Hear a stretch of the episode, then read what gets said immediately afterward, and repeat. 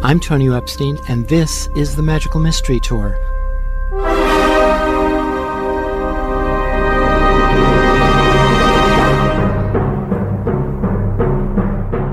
Join us as we dive into the heart of things, exploring new ideas and new ways of seeing and being in this wondrous, crazy world we share together.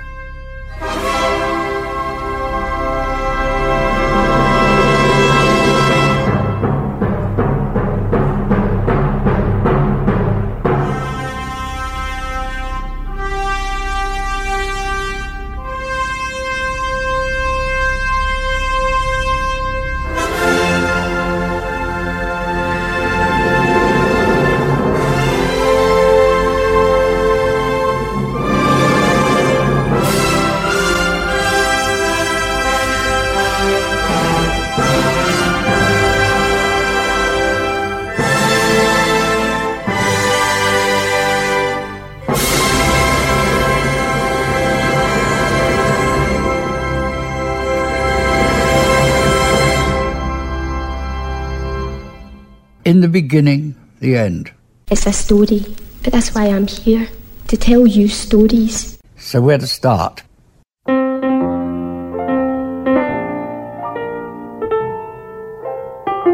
When you're in the middle of a story, it isn't a story at all, but only a confusion, a dark roaring, a blindness, a wreckage of shattered glass and splintered wood, like a house in a whirlwind or, or else a boat crushed by the icebergs or swept over the rapids, and all aboard are powerless to stop it. It's only afterwards that it becomes anything like a story at all, when you're telling it to yourself or to someone else. This is a journey into sound. Brought to you in living color on WTDI. It's happening. I can feel it. How would you explain it? It's beautiful. God, it's God. I see God. How do you like that? Why, it's preposterous. Thank you very much. Information in the form of energy streams in, streams in simultaneously through all of our sensory systems in the form of energy, all our sensory systems,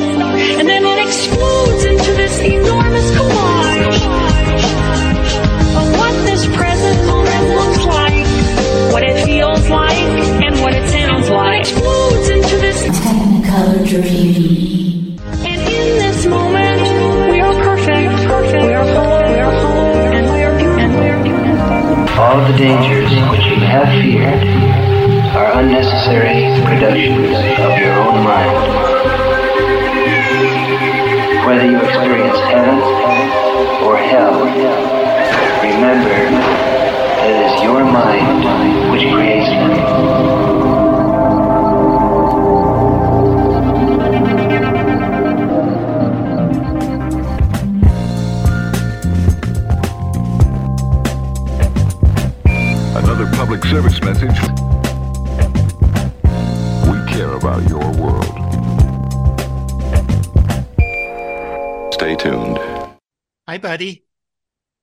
Are you doing?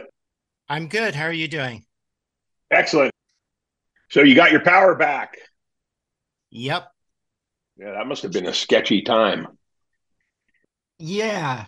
It reminded me so much of what it must have been like, you know, in a very minor way, what it must have been like for the expedition people out on Wrangel Island, wondering if anybody even knew that they were still alive and where they were, and if, you know, anybody would come and rescue them. Right, was- right. yeah. Uh, Toward the end of those four days, I had pretty much given up on anything happening. Are you off the grid a little, like a little remote? I am kind of remote. I'm not off the grid, but I'm pretty remote. And I was starting to think, ah, maybe this is the way of the future. Yeah, you know, it's amazing how when uh, you know a, a power outage, um, even one for ten or twelve hours, reminds you that the things like you know just heat, where you're going to get your heat, or uh, how are you going to boil water, uh, those things become in sharp focus. Here in northern Idaho, sometimes we'll have a power outage and all the lights will go out, and I'll tell my wife, you know, let's just build a fire and light candles and I'm sort of uh, a little bit bummed when the power comes back on because you know it kind of makes you slow down and turn off the television and and really just sort of be in the moment a little bit. But of course, that's romanticizing it when we're talking about survival. You know. Yeah, I don't mind when the power goes out for 12 or 24 hours, but 4 days I was mm-hmm. I was starting to go a little stir crazy and wondering if it would ever come back on. Yeah, that's scary. It wasn't so much scary as it, because I have plenty of wood and I had food and I can survive for a while anyway. But then then you start to realize, well, maybe you never know. Maybe the world will stop and I'll have to walk into town or walk to visit friends miles away and start a, an entire new way of living. yeah, it would be like uh, Cormac McCarthy's The Road, you know, where you know you you don't know if you're out there alone. Yeah, you don't know who else is around. Yeah, it's interesting. It does make you realize how much human connection matters and how interconnected we all are and, and need to be. I think. Yeah, and to be prepared for life in a different way. Like we're so used to being able to go to the store and buy all the food we need. And, you know, if power went out completely all over the country, food would run out very quickly and we would be reduced to whatever we had on hand. And then, you know, things would get really sketchy. right, right. Yeah. It's amazing how, uh, I, I realize my children they're in their late 20s and, and early 30s, but you know, they've hardly ever even used a map, an actual physical printed map. You know, they if their phones are dead, like they don't really know where they are. it's kind of like, you know, we're too reliant on technology. And I think that's one of the things that, you know, books like Empire of Ice and Stone or other Arctic adventure narratives remind you how important it is to you know be self-sufficient and know how to navigate where you know to figure out where you are in the world and and how to read conditions so that you can stay safe and keep moving and yeah so many of these things uh, we take for granted yeah the uh, cell phone generation will be completely up the creek with without yeah. anything even remotely like a paddle rudderless yeah yeah, I don't even have a cell phone, but if power went out, I would be almost as uh, vulnerable as as everybody else because I don't have a a winter's food supply to fall back on. Wow. You know, I can understand the way some of these preppers think about survival. Not that it's necessarily the government that's going to come and threaten us, but just reality. Yeah, it's interesting. I um I live in northern Idaho, where not far north of us is kind of a bastion or enclave for survivalists up near the Canadian border. And you know, we sometimes like scoff a little bit at, like you say, because their position is more that anti-government, which you know I am not. But they're certainly more prepared in the event of yeah large outages where they're going to have you know, a year or two supply of food on hand and generators and water. And on that note, I have to say, I, I was on a television show around 2010 to 12 uh, called Brad Meltzer's Decoded. And it was a History Channel show that looked into historical mysteries and some kind of light conspiracy theory. And one of the things we did was that episode on on doomsday preppers. And I actually spent the night somewhere near Indiana in an abandoned nuclear fallout shelter that has been converted into like a survival bunker, but it was like the guy was trying to sell condo space in it essentially. It, it, held like 80 people, but we had it all to ourselves. It was really freaky. I spent the night underground in this shelter, which was very well appointed. Uh, you know, I mean, it had a kitchen and bunks and everything, and it was really nice. But the whole concept was rather strange to me, you know, that there are people who are thinking about this on the daily basis. Yeah, it's a brave new world. Mm-hmm. Yeah, I don't really want to think in those kind of terms, although it could happen. It could happen anytime. Yeah, and one of the things that we shot as part of that episode, which was really Uh, I actually thought about it this last weekend because I flew to LA to do a, another a, TV show thing, and as I was flying in at night, looking at all the lights that spread for you know 20, 30 miles in all directions, we did a sequence in which one of the other cast members and I. Um, the premise was that there had been a massive power outage in LA for a couple of days, and then it turns out that there are some people who there's like a roadway across the country of like caches all over the place. Uh, it, it, this is true. Some of these preppers have like a trail of caches of goods across the country heading toward these bunkers. And we just simulated what it would be like if it, it went out in LA and then we had to sort of bug out of there. And it was very, you know, daunting. And we, we hiked up in Griffith Park up this big mountain and, you know, we had backpacks, we had to build a shelter. And you just kept thinking like where would all these people go? You know there's 20 million 30 million in la county i think. It would be just it, it, would be worse than the uh than the survivors on Wrangel island for sure you know because it would be carnage. Oh it would be mad carnage i mean mm-hmm. la is an insane place to begin with Yeah, yeah, yeah, yeah. There's some they, there's some kind of motto that is like in, in this kind of event, it's it's 72 hours to murder. you know, like that's about how long they can go without food and water before it's pitchforks and and uh, you know. Yeah, yeah, and cannibalism and right. wow, we got dark soon there, didn't we, Tonio? yeah. Well, speaking of getting dark, yeah, let's dive into this story. Yeah, I can't wait. It's uh it's quite a whopper of a tale. Yeah. So my guest is Buddy Levy. He's a professor of English and creative writing at Washington State University and an adventurer and writer of adventure and historical narratives. And he's the author of several books, including Labyrinth of Ice, The Triumphant and Tragic Greely Polar Expedition of 1881, which we talked about in depth almost exactly three years ago. And his new book that we'll be talking about today is Empire of Ice and Stone The Disastrous and Heroic Voyage of the Karluk in 1913. So, Buddy Levy, welcome back. Tonio, thanks for having me. It's a great pleasure to be here.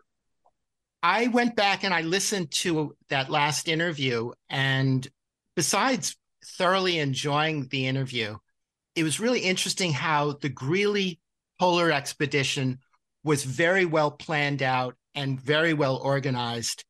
And in contrast, this expedition, this Karluk expedition, also known as the Canadian Arctic expedition, actually started out very differently. Could you tell us about that? Sure. That yeah, that's a great observation. You know, the Greely expedition was a military one and as such, things were incredibly detail oriented. There was paperwork and manifests, and food was measured down to the last tin of pemmican. And though it was so well planned with exigencies and backup plans for certain elements that if they went wrong, and what's so striking is that, you know, the Greely expedition, the subject of Labyrinth of Ice, ended up as a, you know, quite a categorical disaster with, you know, starvation and, and reduced to cannibalism. And that was well planned. and this trip, though on paper, uh, this man named Vilhjalmur Stefansson, the uh, expedition leader of the Canadian Arctic expedition, he had a lot of really well organized plans, but they were thrown together very quickly. I, I'd say in about six to seven months, he put together one of the most ambitious scientific expeditions ever attempted. You know, certainly up to the time of 1913. And that ended up being a really big contributing factor to things going wrong early. And I say that because in his mind, Stefansson knew exactly how everything should go if it went well. He had you know, a, a three ship armada, including the aforementioned flagship Karluk, um, which was a 30 year old sealing and whaling vessel uh, and, a, and a salmon fishing vessel. it really wasn't that suited for the conditions. And then, you know, he had all of these international scientists that convened first in Esquimalt, Canada, and then they they took ships up through the Bering Strait and up to northern Alaska and at Point Barrow. Then he at that time, this is August of 1913, he's still getting gear and food and he's got the wrong men and the wrong gear and equipment and scientific equipment and food on the wrong ships. And the plan is to continue heading east to this little island above northern Alaska and Canada called Herschel Island, where they were going to rendezvous and then reorganize everything. And that ended up being a blunder because they get blown off course. Uh, weather comes in, and all those well laid plans, uh, well, I guess they were semi well laid plans, went awry. So it seems so cavalier, let's say, to allow something like that to happen to because they literally had their equipment and supplies kind of randomly dispersed amongst these three ships without any real sense of organization, which just seems like a disaster in the making. Yeah, you know, I think Stefansson suffered from uh, a, a, couple of character flaws. I mean, he's a really complex person, and I end up talking quite a bit about it. And, and in the epilogue of the book, I deal with Stefansson and Bartlett, who is the ice navigator and the captain who's hired to to sail the Karluk.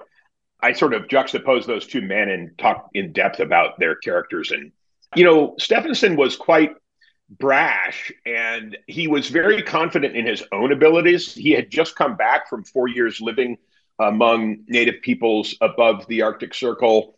So he felt really comfortable on the ice, but in small groups. And I think what he didn't quite understand, and it was in fact his first attempt at something of this magnitude, that when you have so many moving parts and so many disparate kinds of people all put together, thrown together quite quickly, you don't really know exactly what's going to happen. And, and of course, you also can't count on the weather in the Arctic cooperating, uh, you know. And so I, I was a little surprised that he wanted to convene at Herschel Island instead of having all of the ships and, and separating all of the people and gear at Point Barrow because at one point they were all together. And it seems like he just made a tactical error, figuring, you know, the weather when they took off from Point Barrow in early August was quite decent. And so I think he just got overconfident. And then, of course, as they take off, these three ships are, I mean, really literally within a day, everything goes I, I, call it when things go south up north you know? Um, and so it, it's really uh, yeah within a day or two the Karluk is cruising along and they they've lost the other two ships the the Alaska and the Mary Sachs. And now they're kind of at the whims and mercy of the weather. And then this is really just the beginning of a very long arduous ordeal.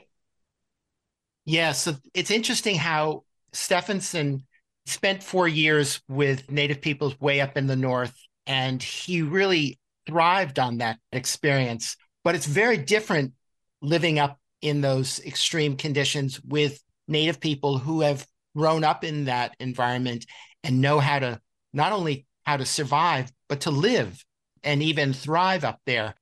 And that's so different from trying to do that with Westerners from down south who are not used to that and are not conditioned to deal with those kind of conditions.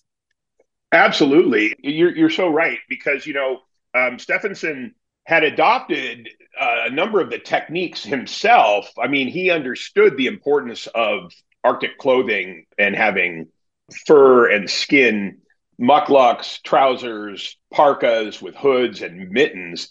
And he even went so far as to account for this by hiring in Point Barrow a family of Inuit people that was a husband, Kuraluk, and his wife, Kiruk, and their two children, who were only 11 and three, their two girls. They came along. for their various skills. So I'll get to that. Uh, and then he hired three hunters, young hunters who were also, you know, excellent at dog sled driving, at navigating on ice, at hunting seals, at building igloos. And so he knew they would be really crucial to the expedition. But then again, he had on the Karluk, as an example, there were, you know, a half a dozen crew members who were really just, they were fairly experienced at the workings of a ship, but not moving along frozen polar seas because you have to figure that, that you might end up having to travel across ice. And then the scientists were really varied too. In some of them had zero experience on the ice, and a couple of them had been with Shackleton on an Antarctic voyage, but that was quite different. It was the Nimrod expedition, and they were not used to dog sled driving. So, yeah, Stefansson was really more suited to small team travel and using the techniques of the Inupiat and uh, native peoples.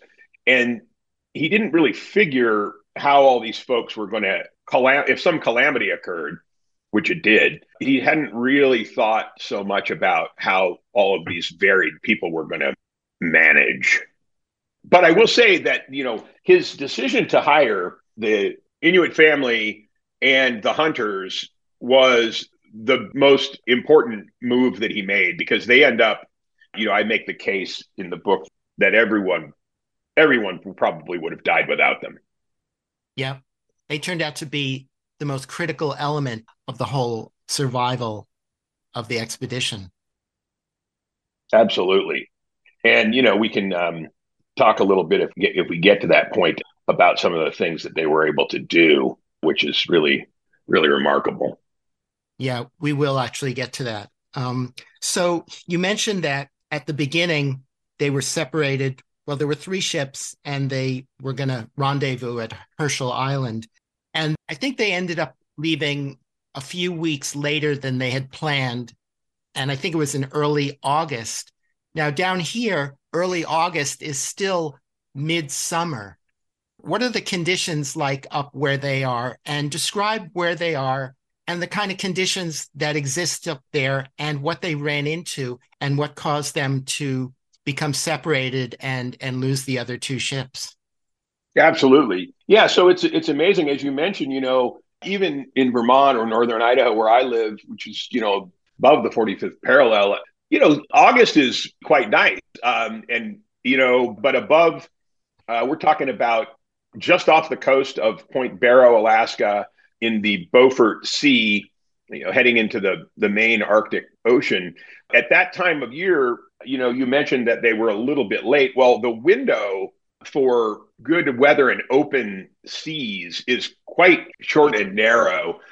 And so, depending on the season, you could luck out and get some really wide open water, or you could get a bunch of massive Arctic ice floes beginning to encroach in the region. And what ends up happening is, you know, they take off and really quickly, Captain Robert Bartlett, who I should say a little bit about, I mean, he he was hired because of his resume, which was considerable and impressive. Bartlett had been to near the North Pole with Robert Peary on Robert Peary's 1909 expedition, and Robert Bartlett was the captain of this remarkable ship called the Roosevelt, which was an iron hulled, thousand horsepower ship. I mean, it was much more suited than the Karluk to be bashing through sea ice. And Bartlett, initially, he was skeptical about this ship, the Karluk, which was only 129 feet long and it was in poor condition. And Bartlett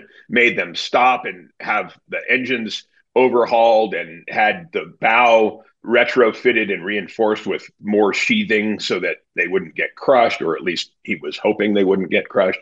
So they take off, and the weather, they had some really bad luck where, you know, in mid August, they're in the teeth of a what would we would call an absolute winter blizzard, you know, about like January or February weather conditions, you know, in the lower 48. And they're experiencing it in early to mid August. So they're just hammered by this storm and the boats all get scattered.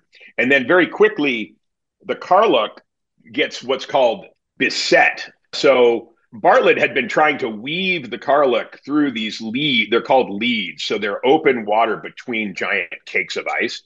And you kind of snake your way through like a labyrinth. And it's hard to go straight, but Bartlett was very good at this. Still, really soon after they take off and have lost the other two ships, they get encased in a mile and a half square of ice. And quite quickly, the Karluk is unable to navigate under its own power, and it is just drifting in the middle of a giant chunk of ice. And it's at the mercy of the wind and current that's blowing this ice floe willy nilly.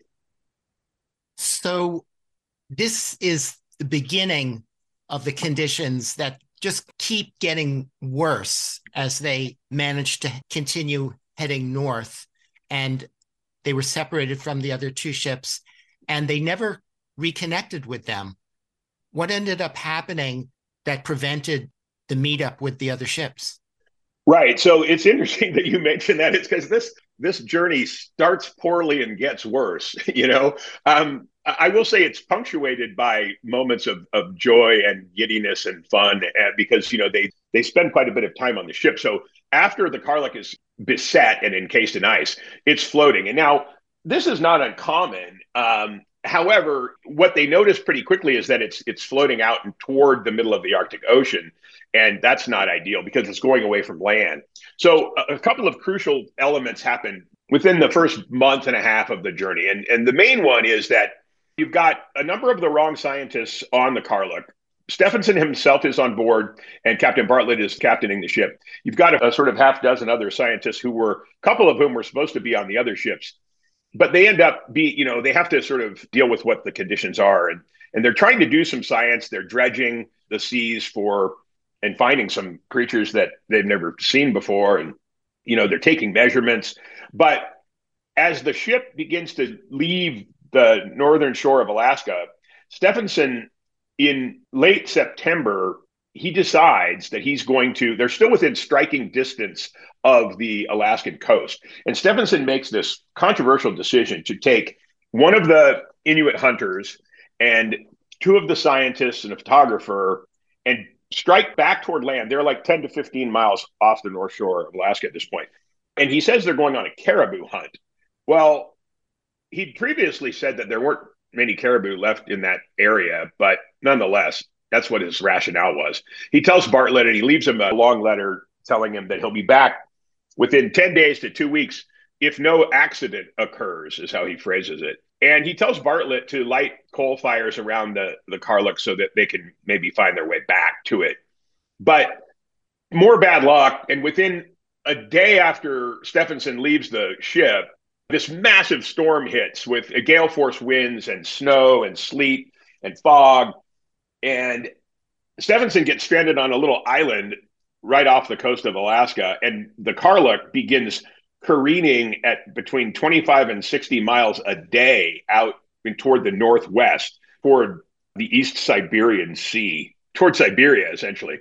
And when the fog finally lifts, Stefansson is sitting on this little island and he can't get to the shore quite yet. And he looks out, and the and the ship is his flagship of the expedition is gone.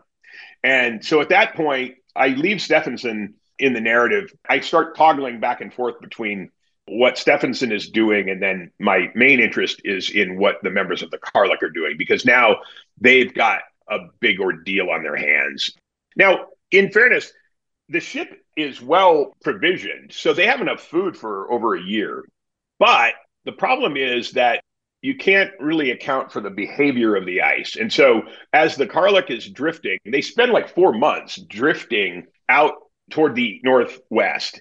And it's sort of spooky and foreboding because they they have all these captain's logs from other journeys that have taken place. And in those days, Tonio, the mortality rate of Arctic expeditions was 50%. You know, if you if you got on one of those ships, there was a 50% chance you weren't coming home and there's these incredible scenes that that I have from the uh, journals of the members of the ship where they're describing reading these logs from Captain DeLong, who was in a ship called the Jeannette that uh, in 1879 it was floating in almost the identical trajectory of this drift because that's the prevailing current there.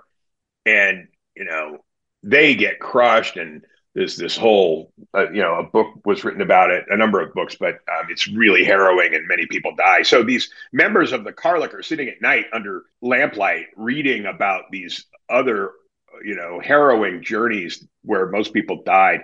And so you get this foreshadowing that this is going to be grim. But as they're floating along for the first few months you know they spend christmas on the ship and they they go out onto the ice and this norwegian member named bjarne Mamen uh, teaches the other scientists how to ski and they have christmas dinner and there's there's music and you know they're trying to make the best of it. But of course by now the arctic long night has set in where the sun has has set and it's not going to return until february. So there's this looming, you know, cabin feverish kind of depression. And, and Bartlett is doing his best to make sure the members of the expedition are busy and, you know, doing work to the extent that they can and getting exercise. But they're drifting along and they begin to become encroached on by massive ice floes. And all the while, Bartlett understands that there's a very good chance that the ship is going to be crushed. So, as this is happening, tell us about what life was like on the Karluk. Because, as you mentioned, these are extreme conditions. They do have provisions for over a year, but they're up in extreme cold weather. They're in the middle of like a three or four month long night and you know the psychological state of people who are not used to that gets very tenuous so yeah what was life like on the Karluk because they're all you know together on this fairly small ship and they have to deal with each other as well as the conditions right that yeah that's a great point so you know it's it's a little crowded because the ship was overpacked to begin with you know they have on the top decks, they have these umiaks, which are skin boats that that were 20, 25 feet long. They have a bunch of canoes on top. They have like thousands and thousands of pounds of coal. Um, but in the cabins themselves, so you know, there's a kitchen, eh, you know, the galley, and they have um, areas for eating food, and then the crew themselves are in the bow area, and the scientists are aft. But there's a lot of intermingling and you know there's a bit of infighting because the the scientists don't really want it they came to do science but now they're just stuck on a ship and they're having to do a bunch of work that is they view as below them.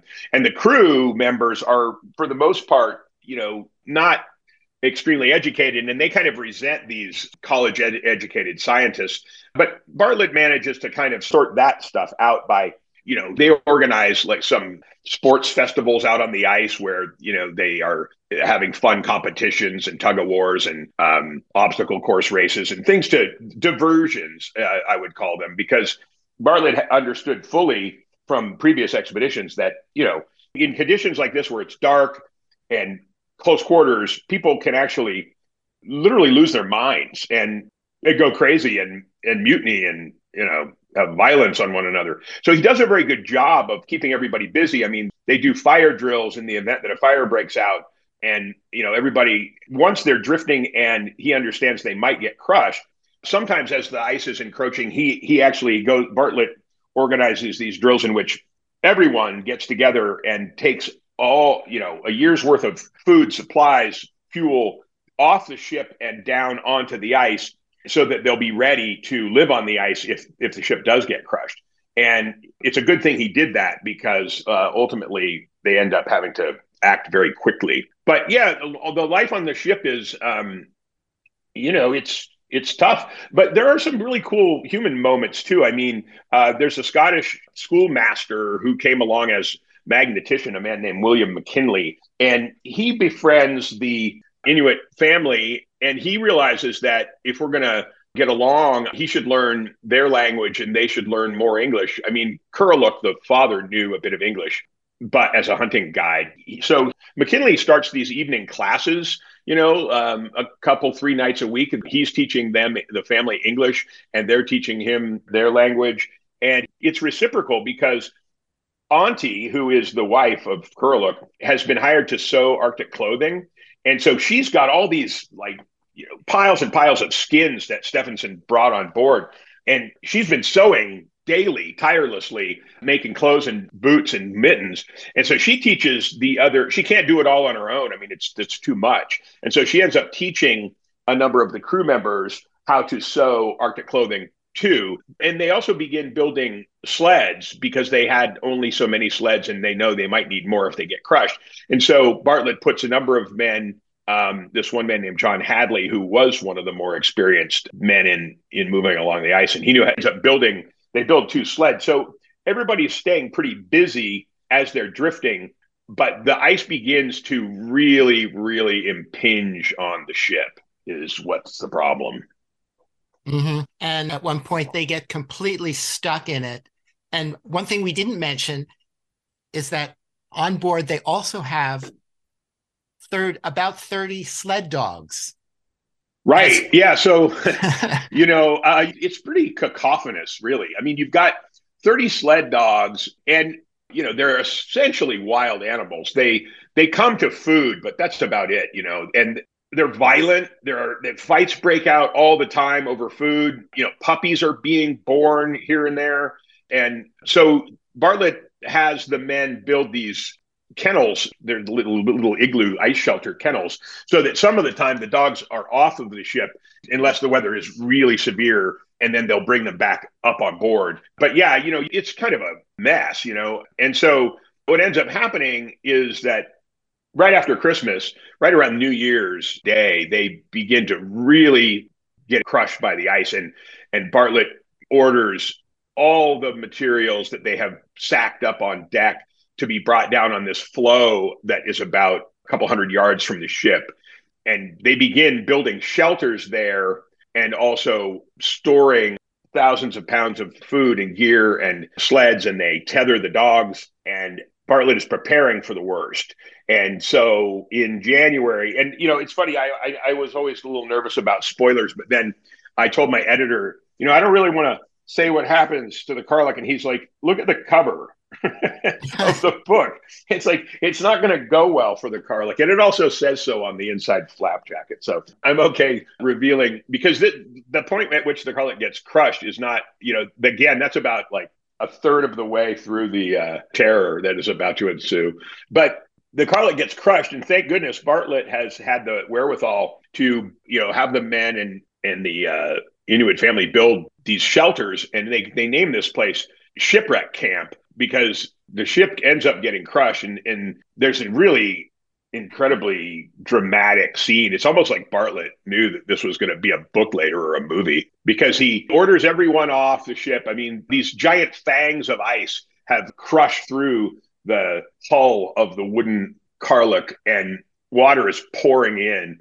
And Bartlett goes up into the galley and he's got this phonograph and he's playing he had like 150 records and he's playing records and as the water's rushing in it's a great scene and he ends up putting on chopin's funeral march and he's the last one aboard the ship and everyone else is down at shipwreck camp watching this all happen and then he as the water comes up to the top deck. He steps off the deck and onto the ice and moves away from this maw of ice and he watches as the ship sinks and you know the steam spout is the last thing to go down, and there's a giant puff of smoke, and then it's just Bartlett and you know about 22 members standing on the ice, wondering what's next. What the hell are we going to do now?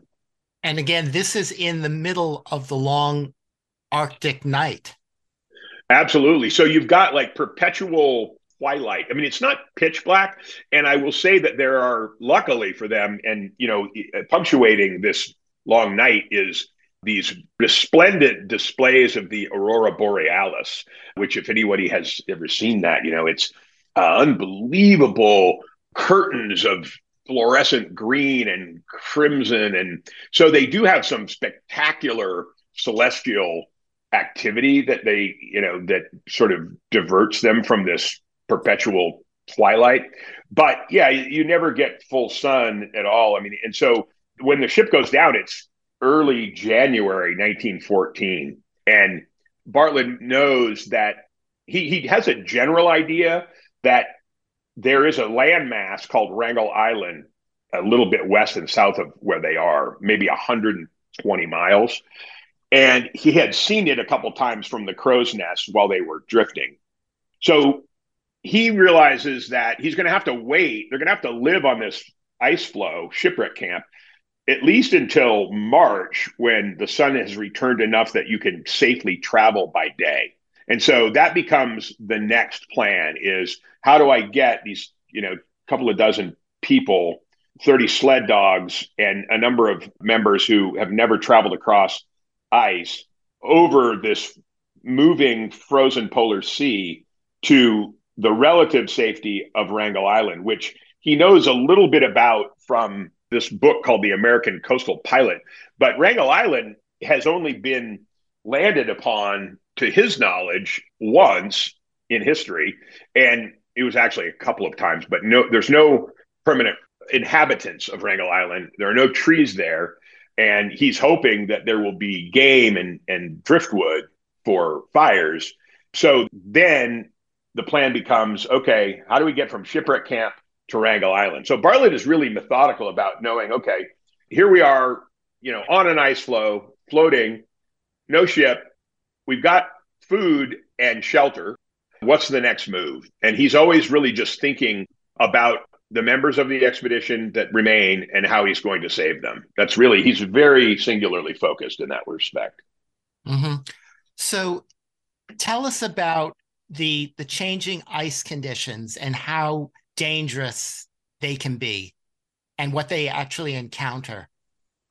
Right. So, oh man, it's this is one of my favorite sections of the book. And it, I've been in Greenland, been out in fjords in boats on zodiacs where you know there's giant slabs of ice and icebergs moving around and it's it's just absolutely terrifying because you know any wrong move and if you fall in the water you're likely to drown very quickly um, the polar sea here is massive think about like a giant jigsaw puzzle of ice pieces that at this time of year are fairly well knit together or frozen together but they're constantly moving and shifting and cracking and fissuring so that and, and also many people think of the polar seas as being kind of flat and ice rink like and smooth when they are anything but you know they're shorn by you know 60 to 90 mile an hour winds at times. So there are huge drifts that freeze in place and then more complicated there are these things called pressure ridges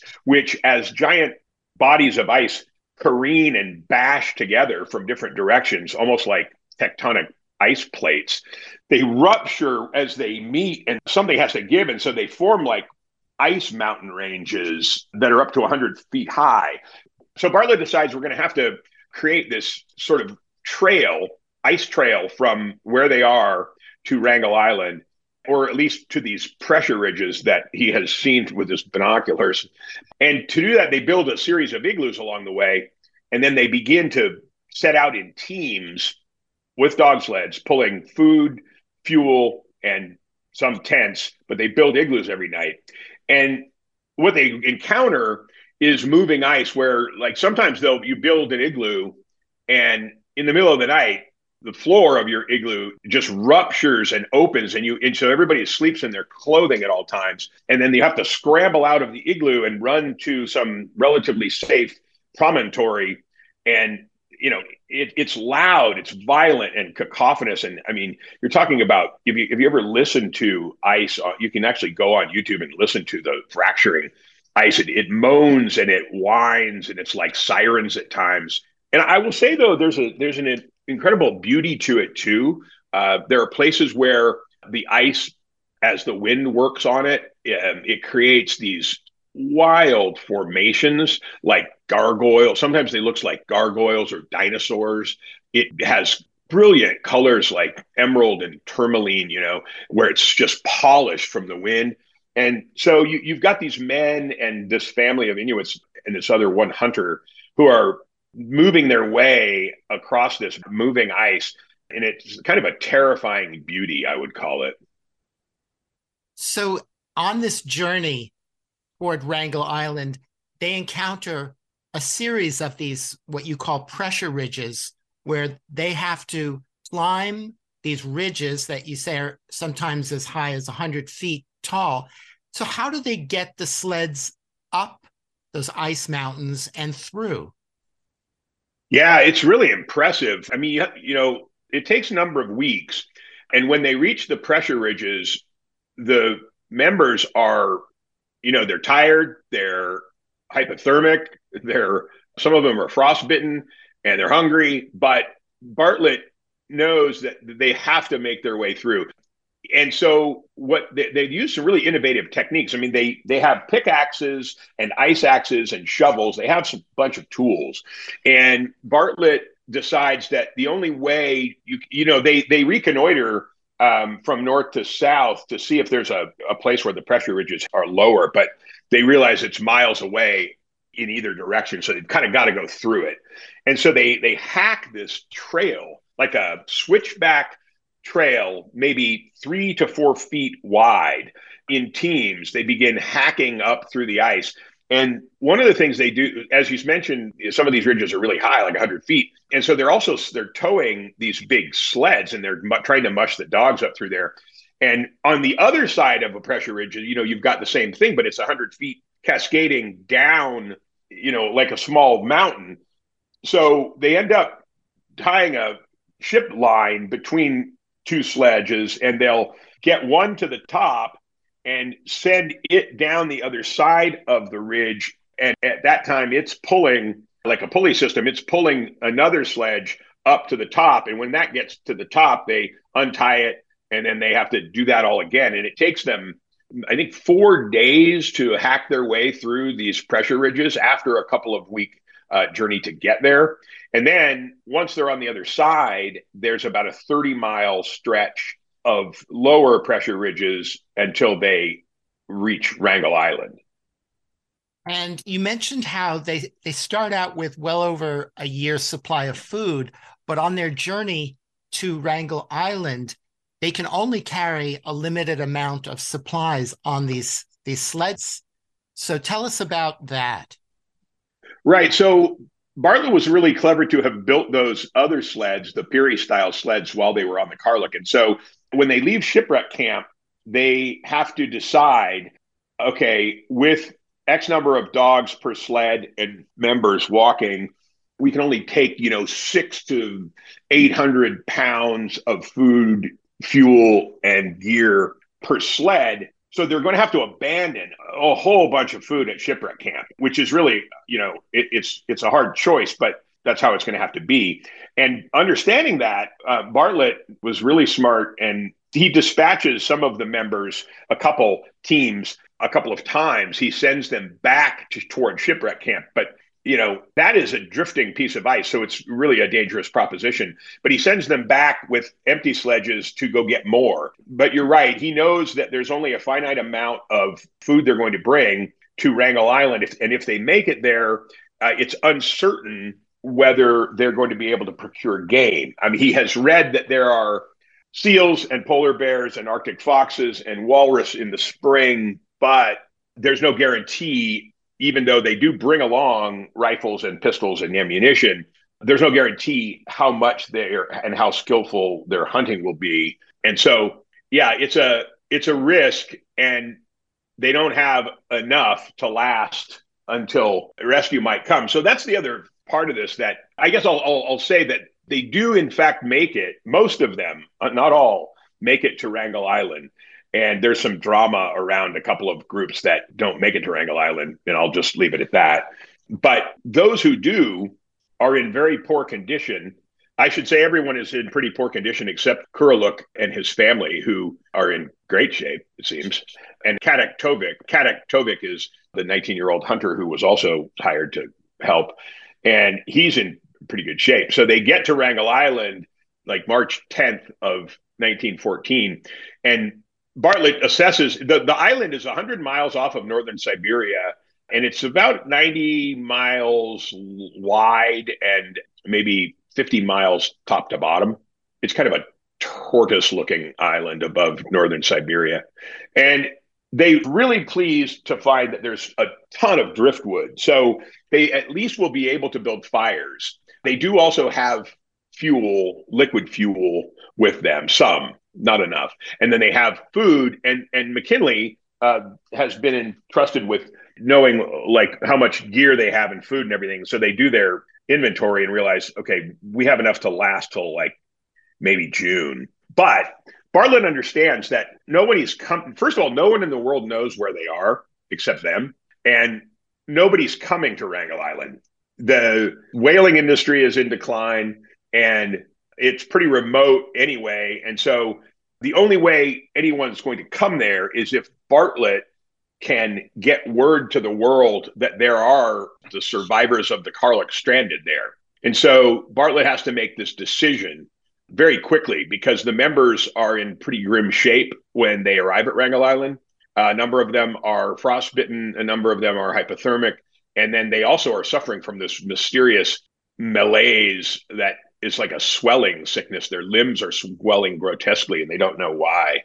But so at that point, Bartlett has to decide if he's going to take someone and go himself on this epic thousand mile journey to try to get across this strait called Long Strait, 100 miles of ice, to northern Siberia and then along the Siberian coast for hundreds and hundreds of miles until he can get across the Bering Strait and back to Alaska, where he might be able to send a telegram to the Canadian government reporting that there are members of the Canadian Arctic expedition who are stranded on Wrangel Island. And that's sort of where the next portion of the book is really kind of like Lord of the Flies on a rocky, icebound island.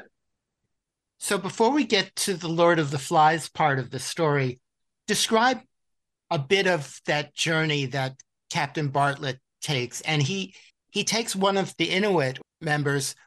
Originally, I think he wanted to take McKinlay, or or maybe it was McKinlay who wanted to go. Talk about that and then some of that journey.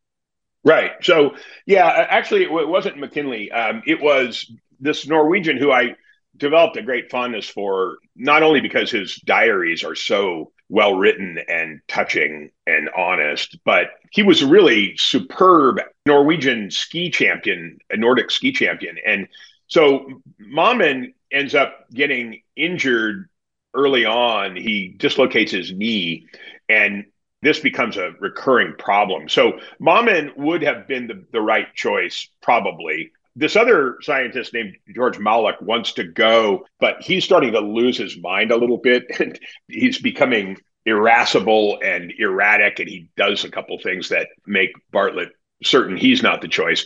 And then Bartlett has to choose between Kadok who, if he stays on Wrangel Island, he's going to be really useful in terms of procuring game. But he also knows how to run dogs and he needs him to help navigate the ice. So within two days, March 12th uh, or so, 1914, Bartlett tells everyone, okay, I want you all to set up a couple of different camps, maybe 30 miles away from each other, and trying to hunt seals out on the ice and find whatever food you can and check in with each other every once in a while.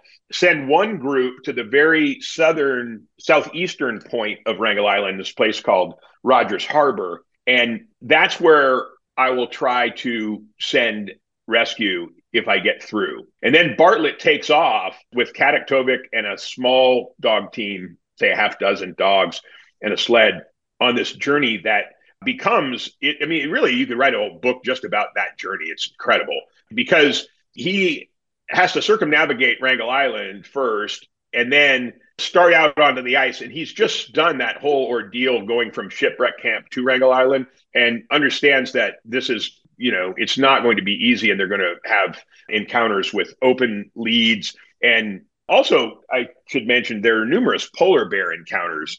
And it's one of those instances where you know, people always ask me, well, why didn't they just hunt polar bears?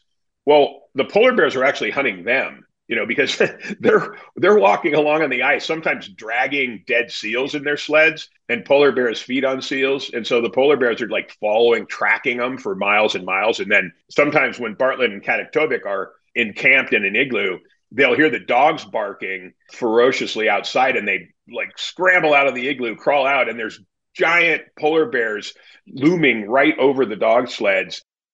It's the Magical Mystery Tour here on WGDR Plainfield, WGDH Hardwick, Central Vermont Community Radio.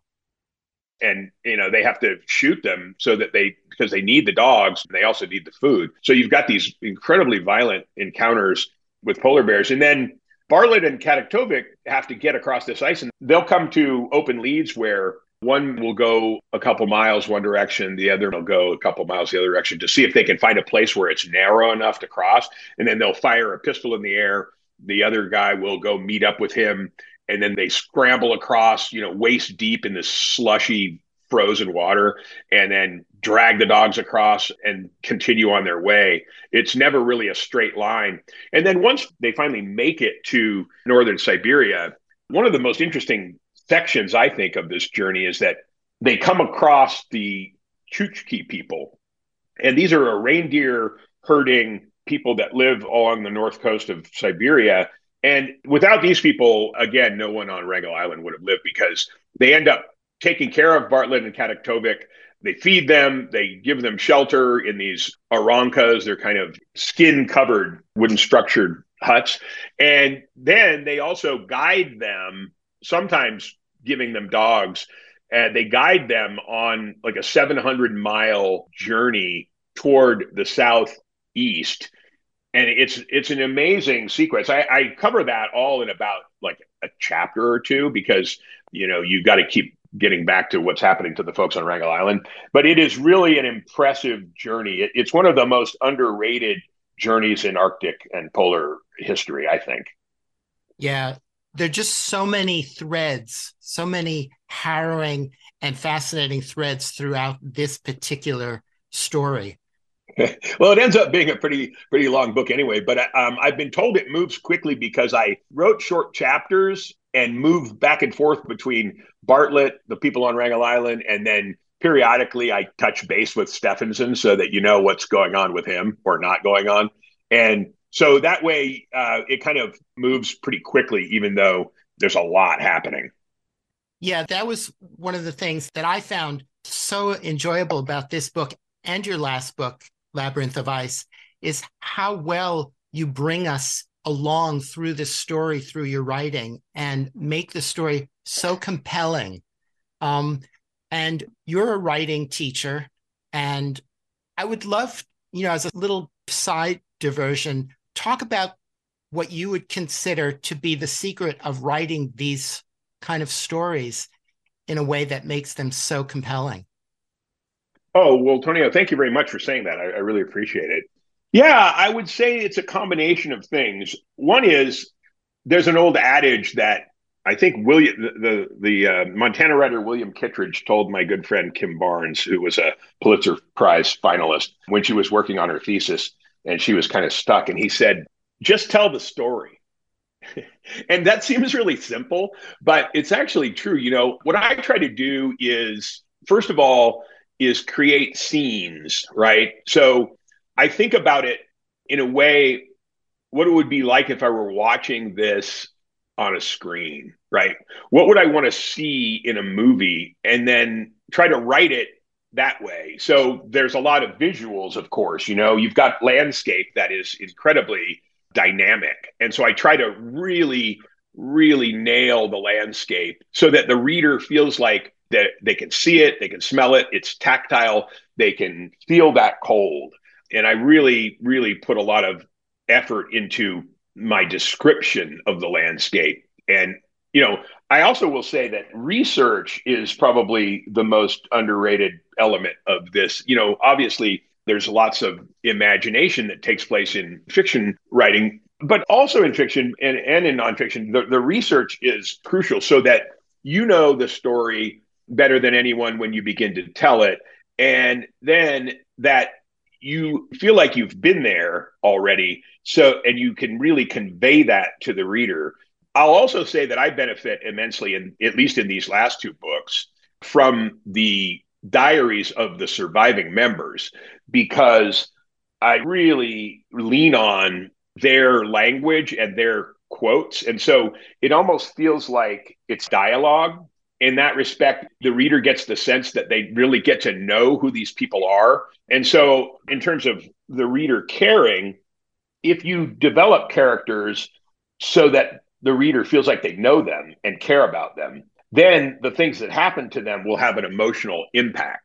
And to me, that's what really sets you know good writing apart is that there's an emotional investment. And so when when someone is starving and being you know fed condensed milk out of a can by one of his comrades in his last dying breath, you know there are many times where I, I, I sat here and wept at my computer keyboard, you know, because like I was so moved by what happened in the story, and then I try to I try to convey that to the best of my abilities so that the reader feels that too, you know, and and so those are just a couple of the ways that I hope to do it, and when it works, you know, I'm really happy for that.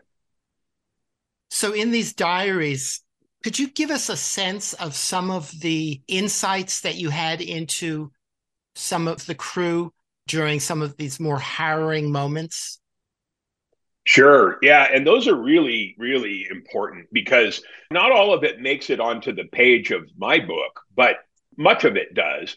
And what I found really moving is that, in particularly, uh, William McKinlay, his diary is hundreds of pages of long and incredibly accurate I mean, accurate, I say because it it jives with what other members are saying. But also, you know, I'm picturing these guys. You know, often it, it was written on the ship, but then once they're on the ice, they're writing their recollections in igloos and in dome tents. Uh, you know, in just like grim conditions. But you get these internal thoughts and the fears, sometimes the vulnerabilities right? So in their own diaries, they'll talk about the fear of death. Often they remark that they don't think they're going to make it, but they they'll try to have hope, you know, and faith. Many of them are faithful men, and they talk about also other members of the expedition, and it's like they're really honest where they'll say, "Oh, that guy's losing his mind. You know, I don't trust him. I don't know what he's going to do. He's really unstable." Or you know, a particular character will say that this other one's not pulling their weight. And Mamen's journals are really, really moving because he has these grand plans. Bjarne Mamen comes from a Norwegian exploration tradition that includes this man named Fridtjof Nansen, who's a national hero, and Amundsen, who is a national hero. And Mamen wants to become one of those. He's plans in his diaries. He tells us that he's planning to make it back home and get together funds and a group and do his own expedition. And he wants to become like Nansen and Amundsen. But you know that his chances are slim because of his condition. And that just makes it all the more poignant. You know, I found it pretty amazing how these people wrote so consistently under these terrible conditions where they would have to take their mittens off to write you know under extreme cold where their fingers are freezing so they're putting their fingers and their lives at risk to do this writing and yet they at least some of them wrote a tremendous amount you know they cataloged everything that happened in writing. And i just found that amazing. Yeah it's really impressive. There's a scene in which mckinlay is um, before the shipwreck and everything, there's a scene in which McKinlay is a couple hundred yards from the ship, or at one point he he's just right on the on the rail, and he's writing in his journal, and he's also trying to to draw pencil sketches of the aurora borealis, and he realizes he gets so enthralled by the aurora that he drops the pencil and he realizes that his hands are frozen. He's been so enraptured by this, and then he, you know, has to run back into the cabin and stoke the fire and you know get blood flow back into his hands.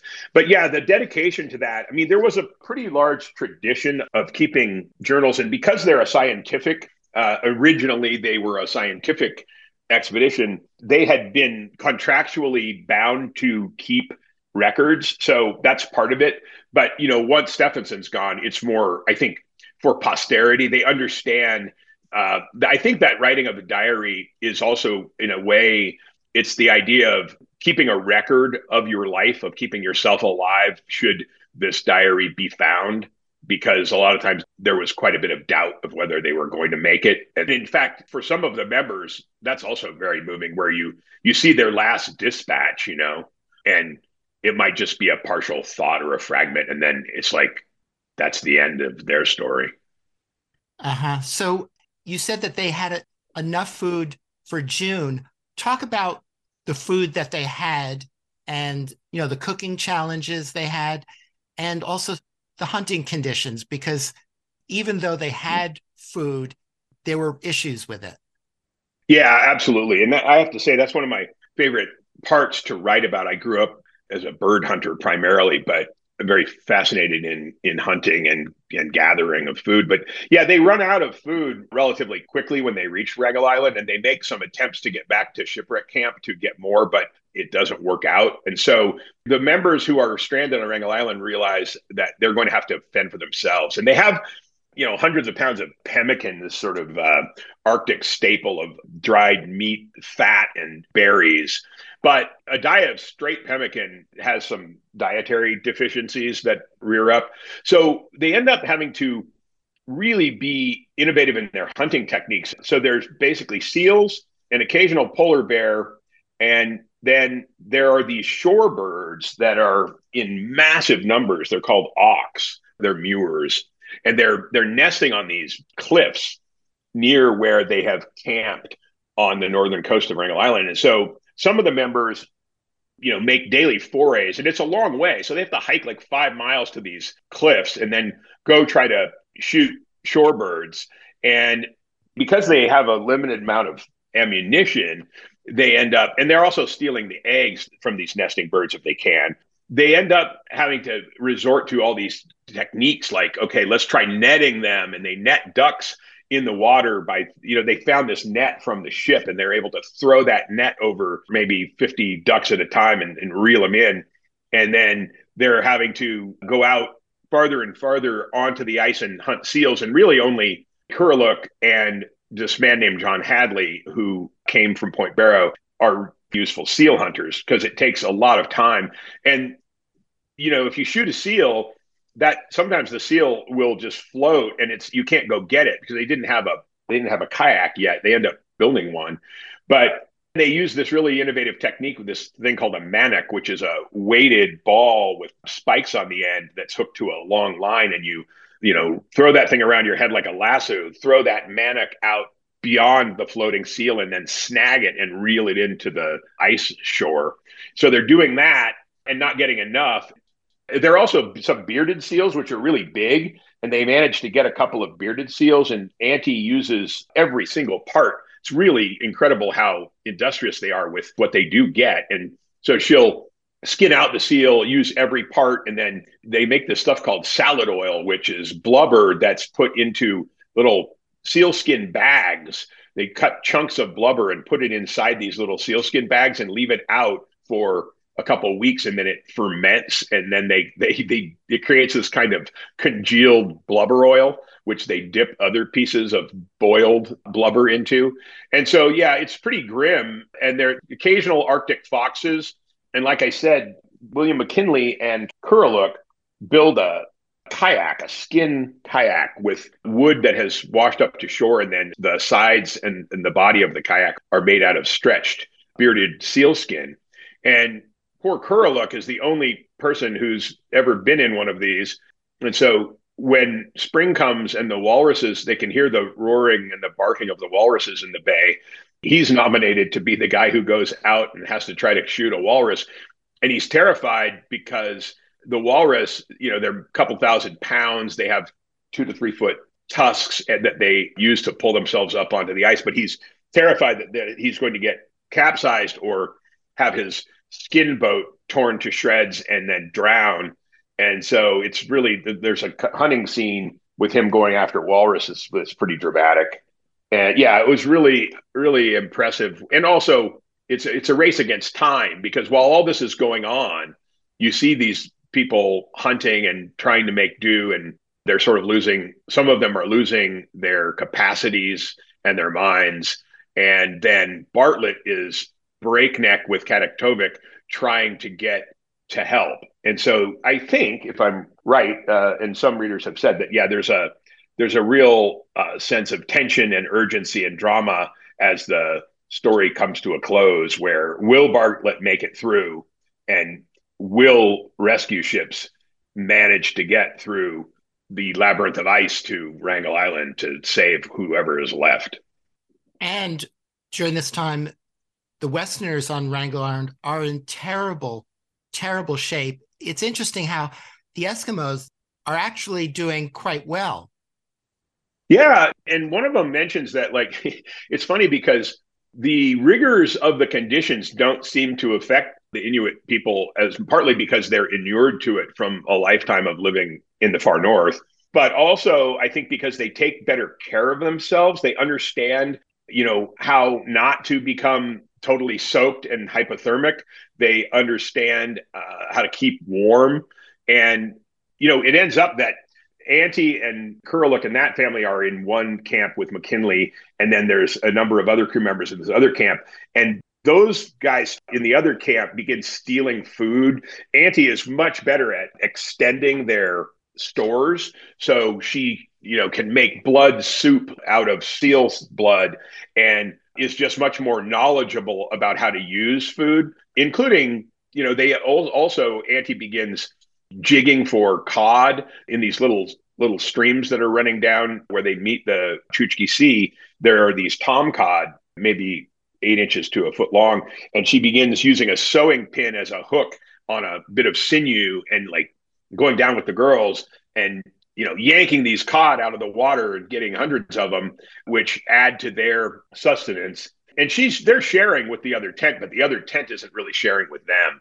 And so it begins to be a little that's where i mentioned the lord of the flies because you got some some thievery and there's a there's an accidental death by gunfire that ends up being questionable about whether it was suicide an accident or or murder. Uh, so that's going on too.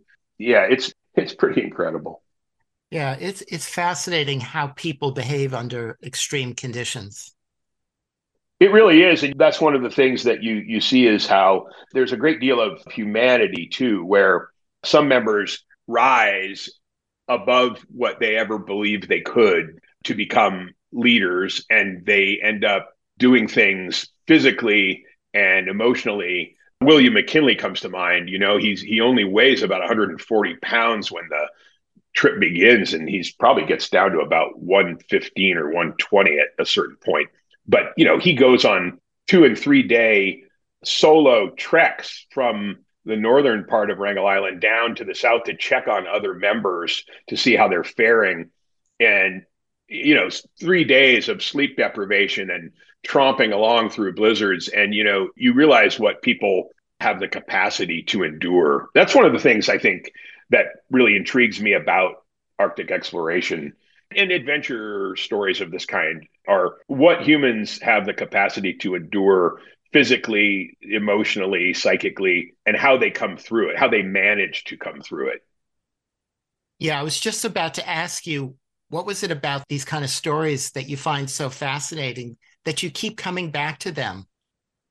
Yeah, you know, for about 10 years, I, I covered this sport called adventure racing around the world for this guy named Mark Burnett, who created Survivor and The Voice. But Eco Challenge was this multi sport adventure race that I covered for 10 years as a journalist. And they were simulations of these kinds of historic journeys in a way. They were modern, but they still involved people traveling over hundreds of miles, sometimes trekking, sometimes sailing, sometimes paddling kayaks, sometimes mountain biking. And I got to know these athletes really well. And I got to go on a number of these journeys too. And I got to see people in small teams navigating through darkness with headlamps and incredibly diminished states of sleep deprivation and, and exhaustion.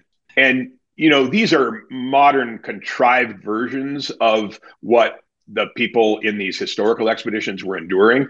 But I sort of got an inside look at the mindset of people in duress. And, you know, I, also think I really am drawn to historical tales of discovery, which, you know, this journey in Empire of Ice and Stone becomes quite quickly a story of survival, but it began as a story of discovery. And similarly, Labyrinth of Ice and tales about the Northwest Passage and about the first trips to the North Pole.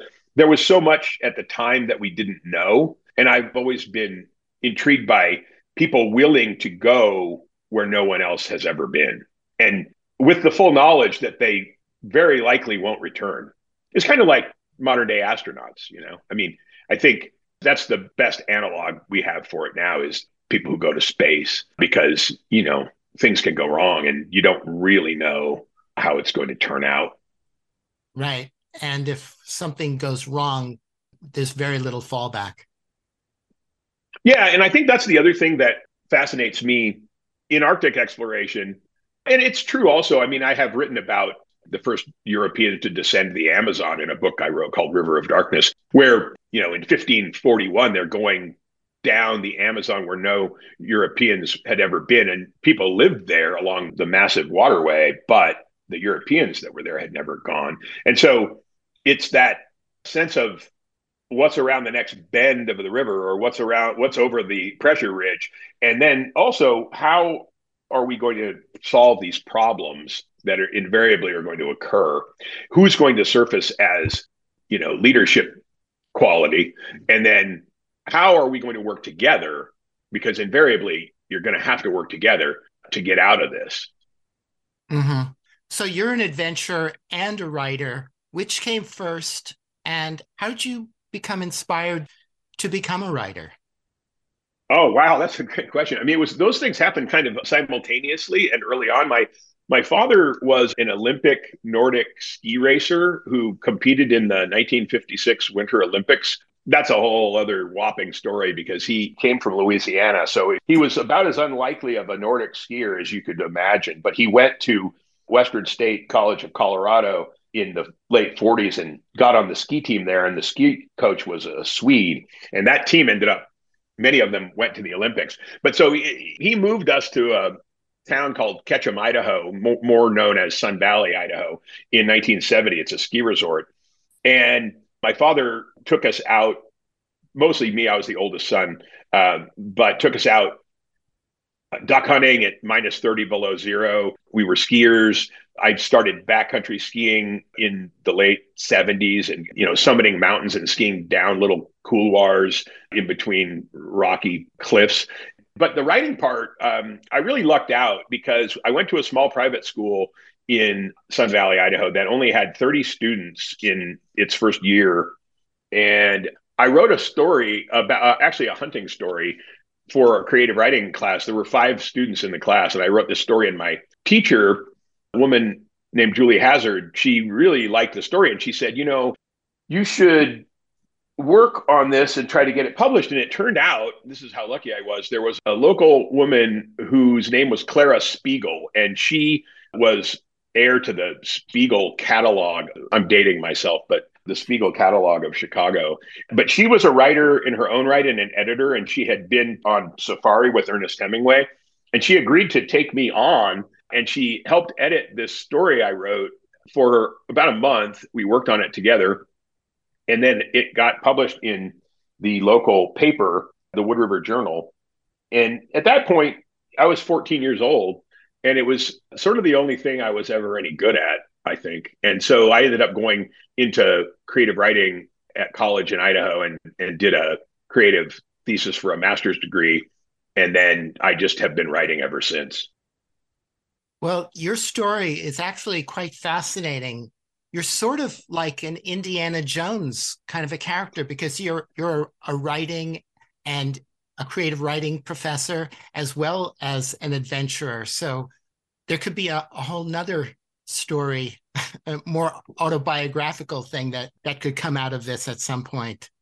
Yeah, well, the memoir is coming eventually. I keep getting sidetracked with these other great stories, but I better not wait too long. Lately, I've been spending a little too much time at the desk and not enough time getting out there. But I'm glad you brought that up. One of the things that I try to do on these narrative histories, which is what I call them that I write, is go to the places that I'm writing about, which also is part of why, if I get it right, the reader feels like they're there. So, as an example, I went down for three weeks in a dugout canoe. I floated down 500 miles of the Amazon with a guide and two other people to get a sense of what it's like there so that if I'm describing it, the reader really feels like they're there too.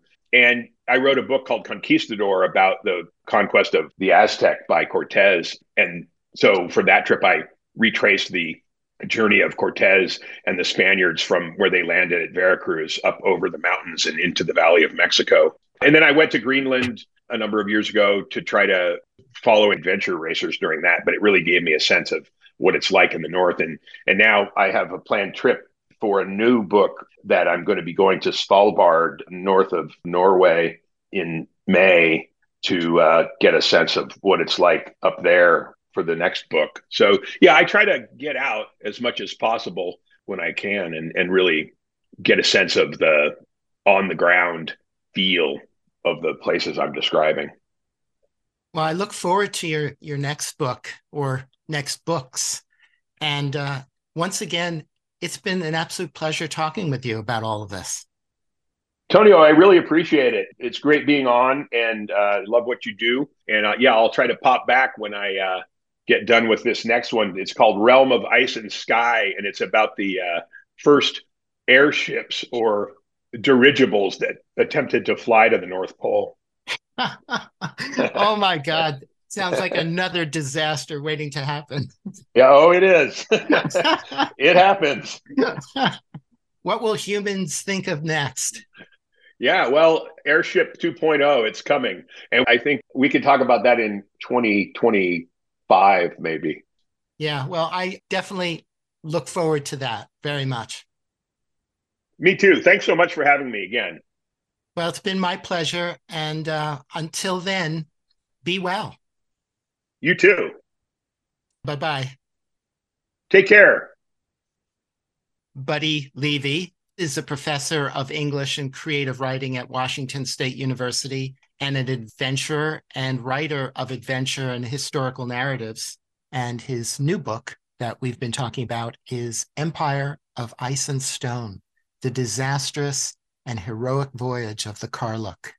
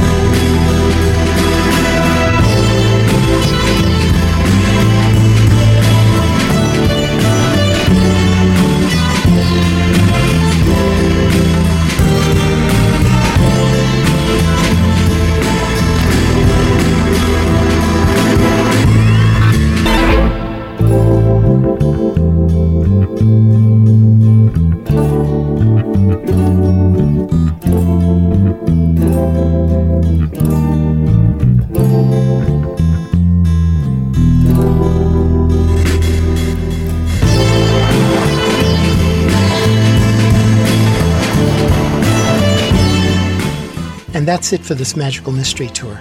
Thank you so much for listening. If you missed any of the show or would like to hear it again, you can find this and all Magical Mystery Tour shows at soundcloud.com slash WGDR. And until next time, take good care of yourselves and each other.